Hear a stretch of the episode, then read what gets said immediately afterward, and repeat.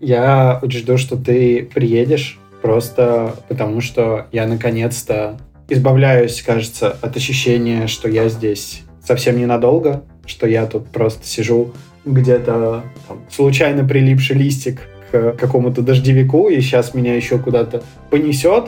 Для меня более естественный, как будто и комфортный вариант представления себя — это когда есть только мое пространство, типа моя комната, мой хаб или что-то еще. Типа дефолтная установка моя такая, и парадигма, в которой я живу и жила. Привет! Вы слушаете пятый эпизод «Дрематориума» — интерактивного документального подкаста про современные отношения. Отношения наших героев, Толя Капустина и Гульнас Рату, за пару эпизодов прошли путь от обсуждения секса и кинки-пати к разговорам о будущем и доме. Именно об этом наш сегодняшний выпуск. Толя снял квартиру в Белграде. Теперь у него есть постоянное жилье, в котором можно заземлиться, успокоиться. Гульнас продолжает прыгать по саблетам в Берлине. Саблет — это квартира или комната, которую на короткое время сдают счастливчики с долгосрочными контрактами — и Толя, и Гульнас очень важно иметь свое место, где будут лежать их вещи, где они будут чувствовать себя в безопасности. Но представления о таком месте у ребят разные. Этот разговор записан перед поездкой Гульнас в Белград на новоселье к Толе. Что ты ждешь от Сербии? Ну, я, у меня двойственное ощущение. Потому что изначально ты говорил о том, что если что, если что-то у меня там не знаю, не будет получаться или будут какие-то проблемы, что я могу к тебе приехать, что такая опция существует. Это как бы сразу такая, знаешь, ассоциация с фейлом. Ну, это как вернуться в родной город. То есть ты как бы такой, да, я всегда могу туда вернуться, но у тебя это ассоциация с поражением. Ладно, у меня. Наверное, не у всех так. Нет, нет, я помню, мы в Твиттере хотели сделать даже в какой-то момент календарь с весенне-осенне-зимними фотками малых городов России, в которых будет написано, что типа, если у тебя не получится, ты можешь вернуться. Там типа, мы будем ждать тебя, твои панельки. А потом поняли, что это, наверное, унижает микрогорода России, вот, и тогда мы за бульварное кольцо не сможем выехать, потому что нам везде пизды дадут за такое унижение городов. Вот, но идея была. Ну, значит, ты понимаешь, о чем я. И не то, чтобы Сербия для меня такая, но у меня было какое-то ощущение того, что это типа показатель того, что я не справилась. И оно отчасти есть на самом деле, но совсем чуть-чуть. Я потому что рационально разложила и понимаю, почему я сейчас уезжаю из Берлина. Ну, то есть зачем я еду? Что я еду не от, а еду к, понимаешь? Угу. И мне очень нравится эта легкость э, принятия решений. Ну, для меня это важно. Как будто в Сербии у меня есть э, зубная щетка. Понимаешь? Да, да. Это звучит лучше, чем э, Сербия это fail, потому что я планирую, ну, типа ВНЖ там Сербии получить все такое. Нет, ты же понимаешь, что я говорю, что это для меня... Я понимаю. Возможно, это наивно, скорее всего, это наивно и оптимистично, знаешь, что вот можно просто так вот э, общаться, там приезжать и все такое. Но мне бы хотелось такого сейчас. Мне бы не хотелось выстраивать, найти здесь, знаешь, в Берлине новые ваки и выстраивать, прирастать сюда корнями и собирать вокруг себя здесь, ну, круг общения, в который я погружаюсь и забываю про все другое. Потому что мне хочется, наверное, чтобы я вот в этой транслокальности могла существовать, и чтобы у меня были какие-то независимые от расстояния отношения. Ну, с тобой, с друзьями, с родителями, на самом деле, потому что мне бы хотелось пересекаться с ними в других странах. Про какую-то легкость принятия решений. И вот в этом контексте Наверное, хотелось бы, чтобы был тоже safe space в плане предлагать что-то, потому что ты говорил, что ты волновался, прежде чем позвать меня. Ну, то есть ты же не волновался бы, чтобы позвать меня сходить на Арбелиане базар? Ну, я туда не волновался бы тебя позвать, потому что я знал, что я могу позвать тебя еще в 17 других мест. А тут я уже снял квартиру на год. Завтра подписываю документы. Завтра же поеду в Икею. До Икеи ехать... Чего ты смеешься? Когда ты говорил, ну, когда я говорила тебе, что возможно поучаствовать в выстраивании твоей рутины, у меня проскочила мысль про Икею, знаешь, про вот эти совместные парные поездки. Но я ее не озвучила, во-первых, потому что я такая, господи, нет, только не это, пожалуйста, не бери меня в магазин, ненавижу. Но мне смешно, что ты сразу сказал про Икею. Но мы смогли бы потрахаться в туалете Икеи во время совместной поездки.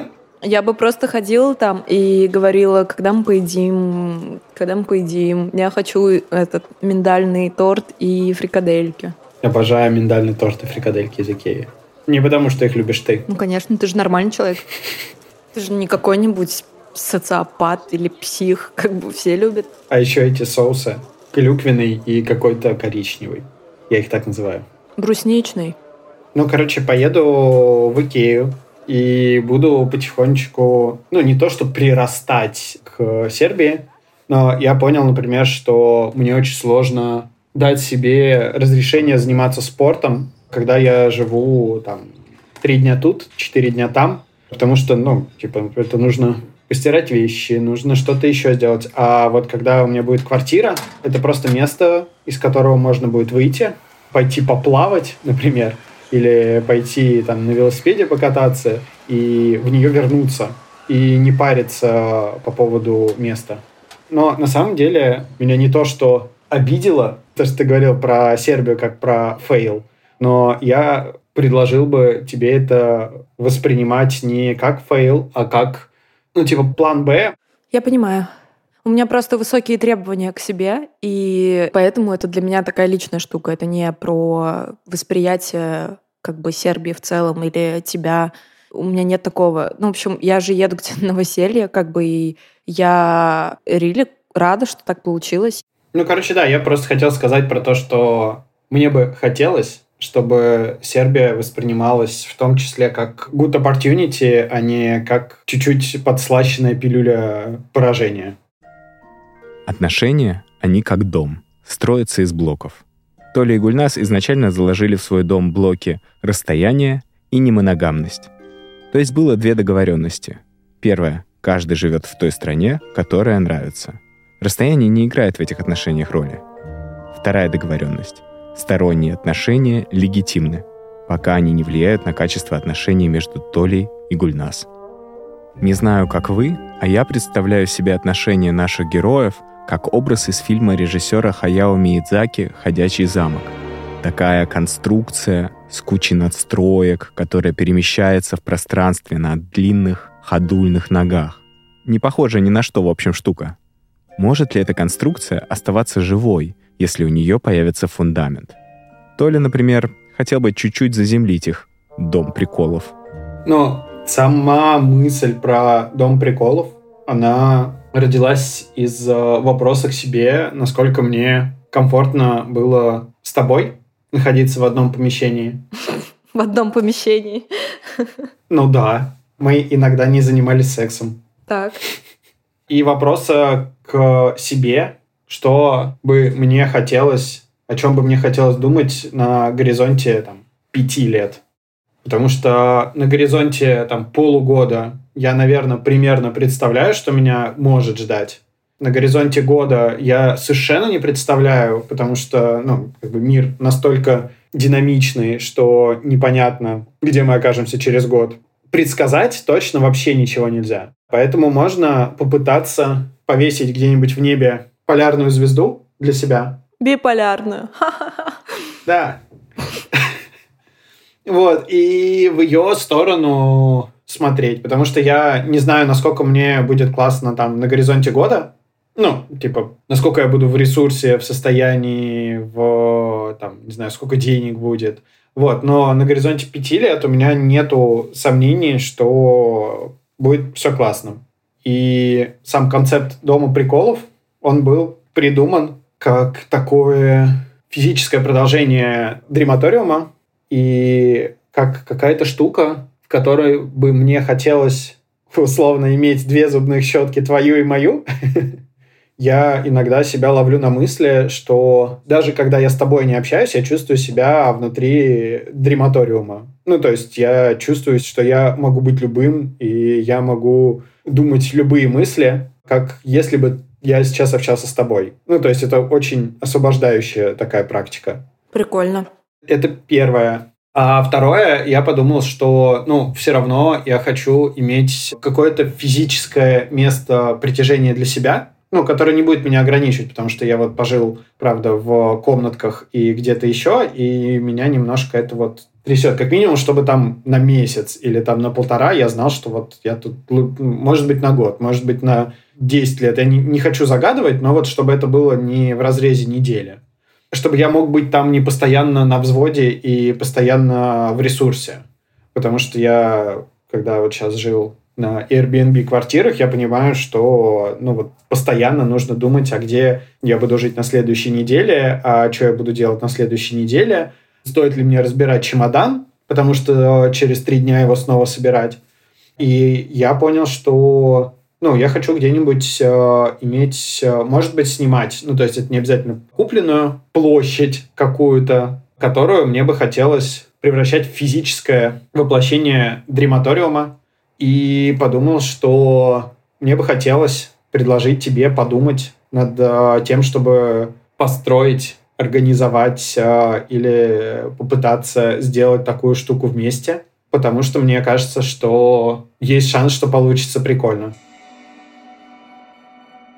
Я, я понимаю, про что ты говоришь, и мне даже стало немножко грустно, потому что обычно я гоню от себя эти мысли э, за, за какими-то делами, обустройством, чем-то еще. Но вообще я все еще грущу из-за того, что раньше таким местом был для меня Питер. Я прям любила путешествовать, я очень любила улетать из Питера, и я всегда чувствовала радость, когда я прилетала обратно в Питер и ехала по Московскому проспекту от аэропорта. Вот, мне всегда было очень тепло. Я прям завидовала всем, кто проводит там лето э, немножко, потому что эти белые ночи, погода сто раз на дню меняется, можно гулять допоздна. Э, скучаю по Петроградке, на которой я проводила кучу времени а, по Севкабель-порту, до которого нужно ехать 500 лет, но ты все равно едешь, потому что там порт, потому что лето, потому что там всегда какие-то фестивали или что-то еще, жизнь кипит. Я даже до сих пор а, не отписалась от... А, ну, честности ради, некоторые каналы я просто заархивировала, но не отписалась которые про Питер, потому что я всегда знала, где что происходит, что интересного, что нового, и очень так это все любила. И мне, конечно, жалко, что я больше не вижу Питер таким местом. Хотя мне прям честно всегда хотелось, чтобы он был таким местом. И, ну, хотя, может быть, однажды он станет, когда я вырасту. Может быть, он э, примет меня э, обратно.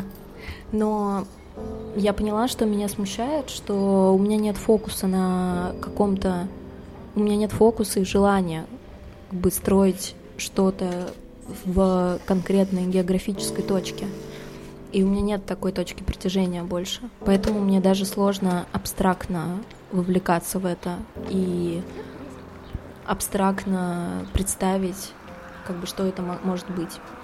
Хотя вот пока я это все говорила, эту ностальгическую минутку, я подумала о том, что это же не обязательно должно быть одно место. И не обязательно должно быть одно место всегда. Это может быть корабль. Ну, воображаемый корабль, в смысле, это как бы просто место, квартира, которая кочует по разным странам. Какое-то время это может быть Берлин. Ну, меня сейчас, по моим текущему жизнеопределению Берлин кажется, правда, таким городом, который подходит, причем и тебе, и мне, как-то по вайбу. Но при этом не хочется здесь находиться постоянно. Угу. Ну вот ты сейчас это сказала, и я понял, что это ну, одно из желаний, и то, что я говорю, это скорее не про то, что а давай в Антверпене квартиру купим. А скорее про то, что хочется дрематориум Гонорил. Ну, то есть э, хочется просто... Ну, типа, мне очень понравилось приносить цветы в тот дом, в котором мы находились э, вместе. И хочется просто продолжать это делать. И в этот момент я думаю, что обусловило такие взгляды, страхи, желания наших героев? Что там было такое в детстве, что привело каждого к этой точке? И, короче, мне, ну, все равно немножко это волнительно, там, страшно говорить, потому что это как будто такое, не знаю, про какие-то другие уровни физической, наверное, близости.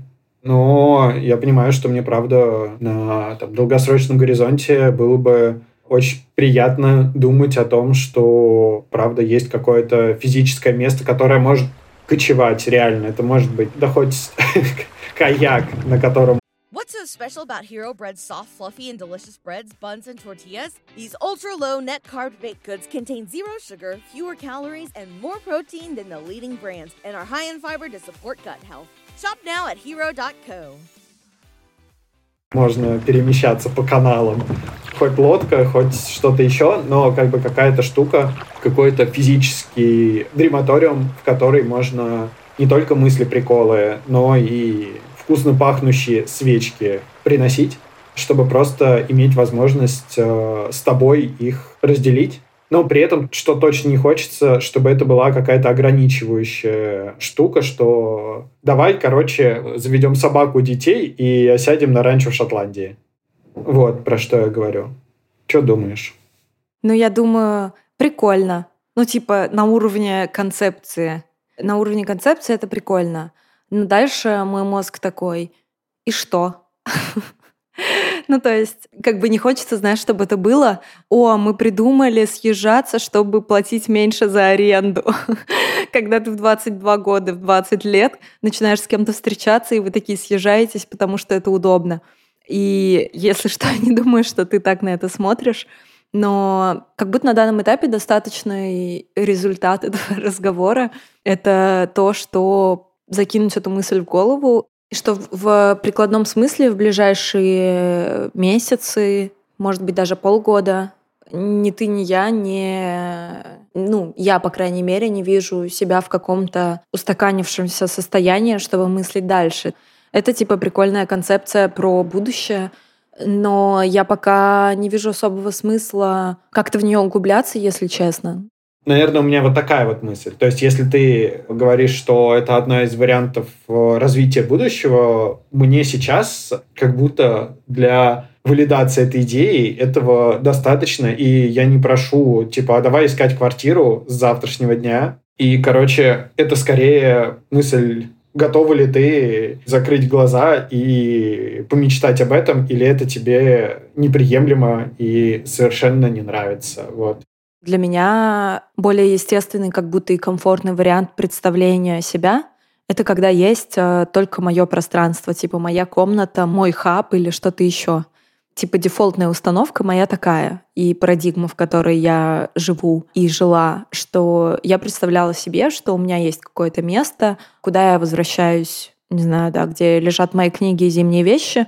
Скорее так себя вижу, и скорее вот это вот внедрение дом приколов и все остальное, это моя попытка представить другой какой-то формат. Вот. И это для меня эксперимент и когнитивный, и прикладной в том числе. И отвечая на вопрос о том, как бы неприемлемо это, или я могу об этом подумать, как это могло бы быть, и как это могло бы быть так, чтобы это было классно, комфортно и прикольно, ну, как бы на этот ответ «да». Это не вот это вот «мы вам позвоним, и я подумаю, да, отъебись», а это как бы просто я честно говорю о том, что ну, у меня это скорее то, что вызывает больше тревоги, чем просто самой планировать свое будущее. Нет, нет.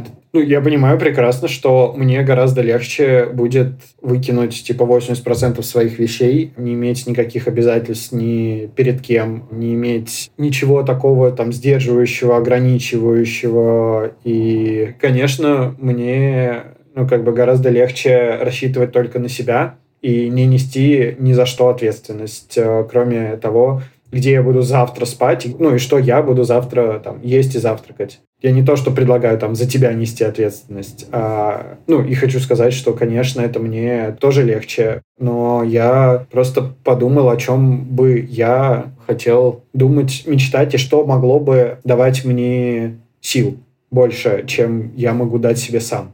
Это то, почему я тебя позвал на свидание, например, потому что я понимаю, что мне самому с собой ок. Ну, то есть я не умер бы, если бы ничего не получилось. И я достаточно самодостаточный. Смешное, да, выражение? Достаточно самодостаточный. Да, жесть, смешно. Ну, то есть у меня есть какая-то стабильность, понятная, с работой. У меня будет ВНЖ, у меня есть офер, отвязывающий меня от э, рубля, и, ну, как бы ок. Но при этом я понимаю, что когда мы вместе с тобой, мне моя энергия возвращается с множителем. Ну, то есть те эмоции, которые, те силы, калории, эмоции, килоджоули, которые я трачу на тебя и на то, чтобы сделать э, там дрематориум прикольным онлайн, они, ну, правда, с каким-то коэффициентом повышающим возвращаются. И я понимаю, что такое пространство вне расстояний, оно дает мне силы, и твоя компания заряжает. И я думаю, что если будет какая-то физическая точка, пусть даже какая-нибудь смешная камера хранения на вокзале в Лондоне, ну, которую мы просто снимем на 50 лет, и в которой будут какие-то просто приколы физически лежать. Ну, то есть, как бы это может быть все, что угодно то это будет дополнительно давать какие-то силы и, ну, не то что мотивировать, а скорее просто захочется придумывать еще какие-то приколы. Понимаешь, про что я говорю? Да, понимаю. Пока я тебя слушала, начала испытывать сартеровскую тошноту. Я резко устала. Устала? Да. Пока до антипока? Пока до антипока. Люблю тебя. До встречи в Белграде. До встречи в Белграде. Пока Толя обустраивал свою новую квартиру в Белграде, Гульнас продолжала борьбу с немецкой бюрократией. Прыгала из одного съемного жилья в другое, переживала из-за документов, напрягалась все больше и больше из-за неустроенности жизни в Берлине. Толя все это видел и чувствовал, что хочет Гульнас помочь. Он предложил ей приехать к нему в Белград на подольше, может быть, на месяц. Тот самый план «Б», запасной вариант. Но вы, наверное, догадались. Гульнас ощутила это предложение совсем по-другому. Я как бы не хочу допускать мысль, что у меня не получится. Мне в целом как бы пофиг. Я ну, поеду в Тбилиси. не знаю. Уеду из шенгенской зоны. Я понимаю это. Ну, не знаю, если все будет совсем плохо со всеми моими проектами, найду работу. не знаю. Ну, то есть буду работать с баристой. Ну, короче, я просто к тому, что запасной вариант меня как раз-таки не очень... Я не хочу о нем думать и слушать о нем не хочу. И я хочу, чтобы... Ну, то есть мне бы скорее было спокойнее, наверное, если бы ты просто сказал, что если что, что-нибудь придумаем. И все, мне этого достаточно, потому что я тебе верю. Хотя, конечно же, я типа на 99% буду все равно рассчитывать и думать тем, как бы, что мне с этим делать. А как бы здесь мне просто стало тяжело от того, что я начала слушать про рациональный план и почему это рациональный хороший план, тогда, когда это ну, для меня не особо план. Я понимаю, про что ты. Ну, то есть я прям слышу себя, как я звучу. Блин, типа, хочется самой себе со стороны сказать, что ты ноешь. Тебе человек говорит о том, что если что, ты можешь жить у него и все такое, и вообще не переживать, и есть клубнику, и так далее. Типа, что ты вообще сидишь и доебываешься как бы я это осознаю. Не говори Тебе себе не... так, пожалуйста. Это же, ну, типа, твоя реакция — это твоя реакция, и я предлагаю это именно тебе, а не какому-то сферическому рациональному человеку в вакууме. Я знаю, я просто хочу донести, что я это осознаю. Типа ты хотел меня поддержать, и ты сказал о том, что, может быть, там мне было бы комфортнее и разумнее пожить месяц с тобой в Белграде, и ты готов на это. И я это услышала как немножко позицию родителя, с которым я как будто разговариваю, и ну, я говорю о том, что я хочу поступить в Питер. И родители мне говорили, ты не поступишь. И здесь проблема в том, что с родителями я привыкла к тому, что, ну, что они так мыслят. И здесь мне стало так как-то, ну, знаешь, в общем, у меня почему-то было ощущение, что какие-то самые, типа, мои страхи, которые я вижу в себе, и какие-то слабости или, ну, недостатки и так далее, что, ну, как будто ты мне о них и сказал, как бы то, что меня больше всего пугает в том, как я воспринимаю себя. Вот. И мне стало очень грустно. Ну, потому что, наверное, я почувствовала себя так, что тебе тоже нужно что-то доказать, ну, это мое иррациональное внутреннее просто. Я сейчас как бы просто рассказываю, как я чувствовала. Mm-hmm. Вот. Как будто мне тебе тоже нужно что-то защищать, объяснять и доказывать. И вообще доказать, что там у меня все получится. Как будто это сложно. Ну, я не знаю, как будто это сложно принимать поддержку без... Э, Обязательств, без вины? Без того, что человек, который оказывает тебе поддержку, не знаю, смотрит на тебя как на неудачника. Но это грубая формулировка. Я знаю, что ты так на меня не смотришь. То есть какое-то ощущение такое я испытала. Есть такая штука, как рационалистическое насилие, когда тебе рационально растаптывают твои мечты и твои эмоции, мечты и желания под напором рациональных э, аргументов э, просто умножаются на ноль. И такому очень сложно противостоять. Я по себе знаю, как человек, бывший с одной и с другой стороны такого обесценивания чувств и мечт. Хочу сказать, что я поддерживаю тебя абсолютно полностью в твоих мечтах, но при этом хочу сказать, что, с одной стороны, я безумно рад каждой секунде, которую мы проводим физически вместе. Это очень круто, и это охуенно. Но при этом я всецело поддерживаю твою мечту о Берлине. Ну, вот это вот, как ты говоришь, рационально поехать в Белград, а иррационально, условно, мечтать. И я поддерживаю тебя целиком в твоих мечтах. И я говорю, что если есть какие-то мои скиллы, возможности, связи или что-то еще, которые помогут мечте или мыслям о Берлине сбыться или хотя бы там на шаг тебя приблизить, давай, я готов в этом участвовать потому что я поддерживаю тебя.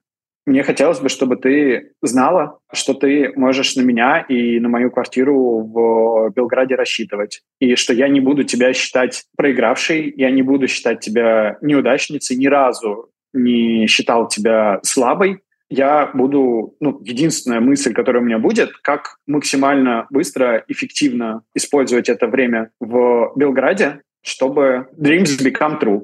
Понимаешь, про что я говорю? Чувство дома и себя в нем у всех очень разное. Там, где Толя видит умиротворение и спокойствие, Гульнас видит стресс и поражение. Конструкция таких отношений нестандартная. Я снова вспоминаю фильм «Ходячий замок» и образ дома в нем. Он передвигался всем на удивление. Никто не мог понять, как это возможно. А секрет был не в конструкции, а в том, что внутри дома. Конечно, это сказка. Но и отношения не пятиэтажка — могут выглядеть устойчивыми и развалиться, а могут со стороны выглядеть висящими на волоске, а внутри быть прочнее прочного. В конечном счете, дело только в том, нравится ли участникам отношений та форма, которую они принимают. Вы слушали подкаст «Дрематориум». В следующем эпизоде вас ждет много эмоций и столько же признаний. До встречи. Мне сегодня приснился очень страшный сон. Ну, он, наверное, абсурдный, но мне было очень страшно.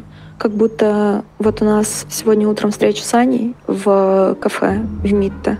И мне приснилось, что я опаздываю на эту встречу, и я пытаюсь найти, почему-то не могу никак дойти до нее, не могу найти дорогу. И так странно все, какой-то непонятный город. И сначала мне стало казаться, что это Тбилиси, потом я поняла, что это мой город, где живут родители, и почему-то он все равно выглядит странно, и как будто дороги расплываются.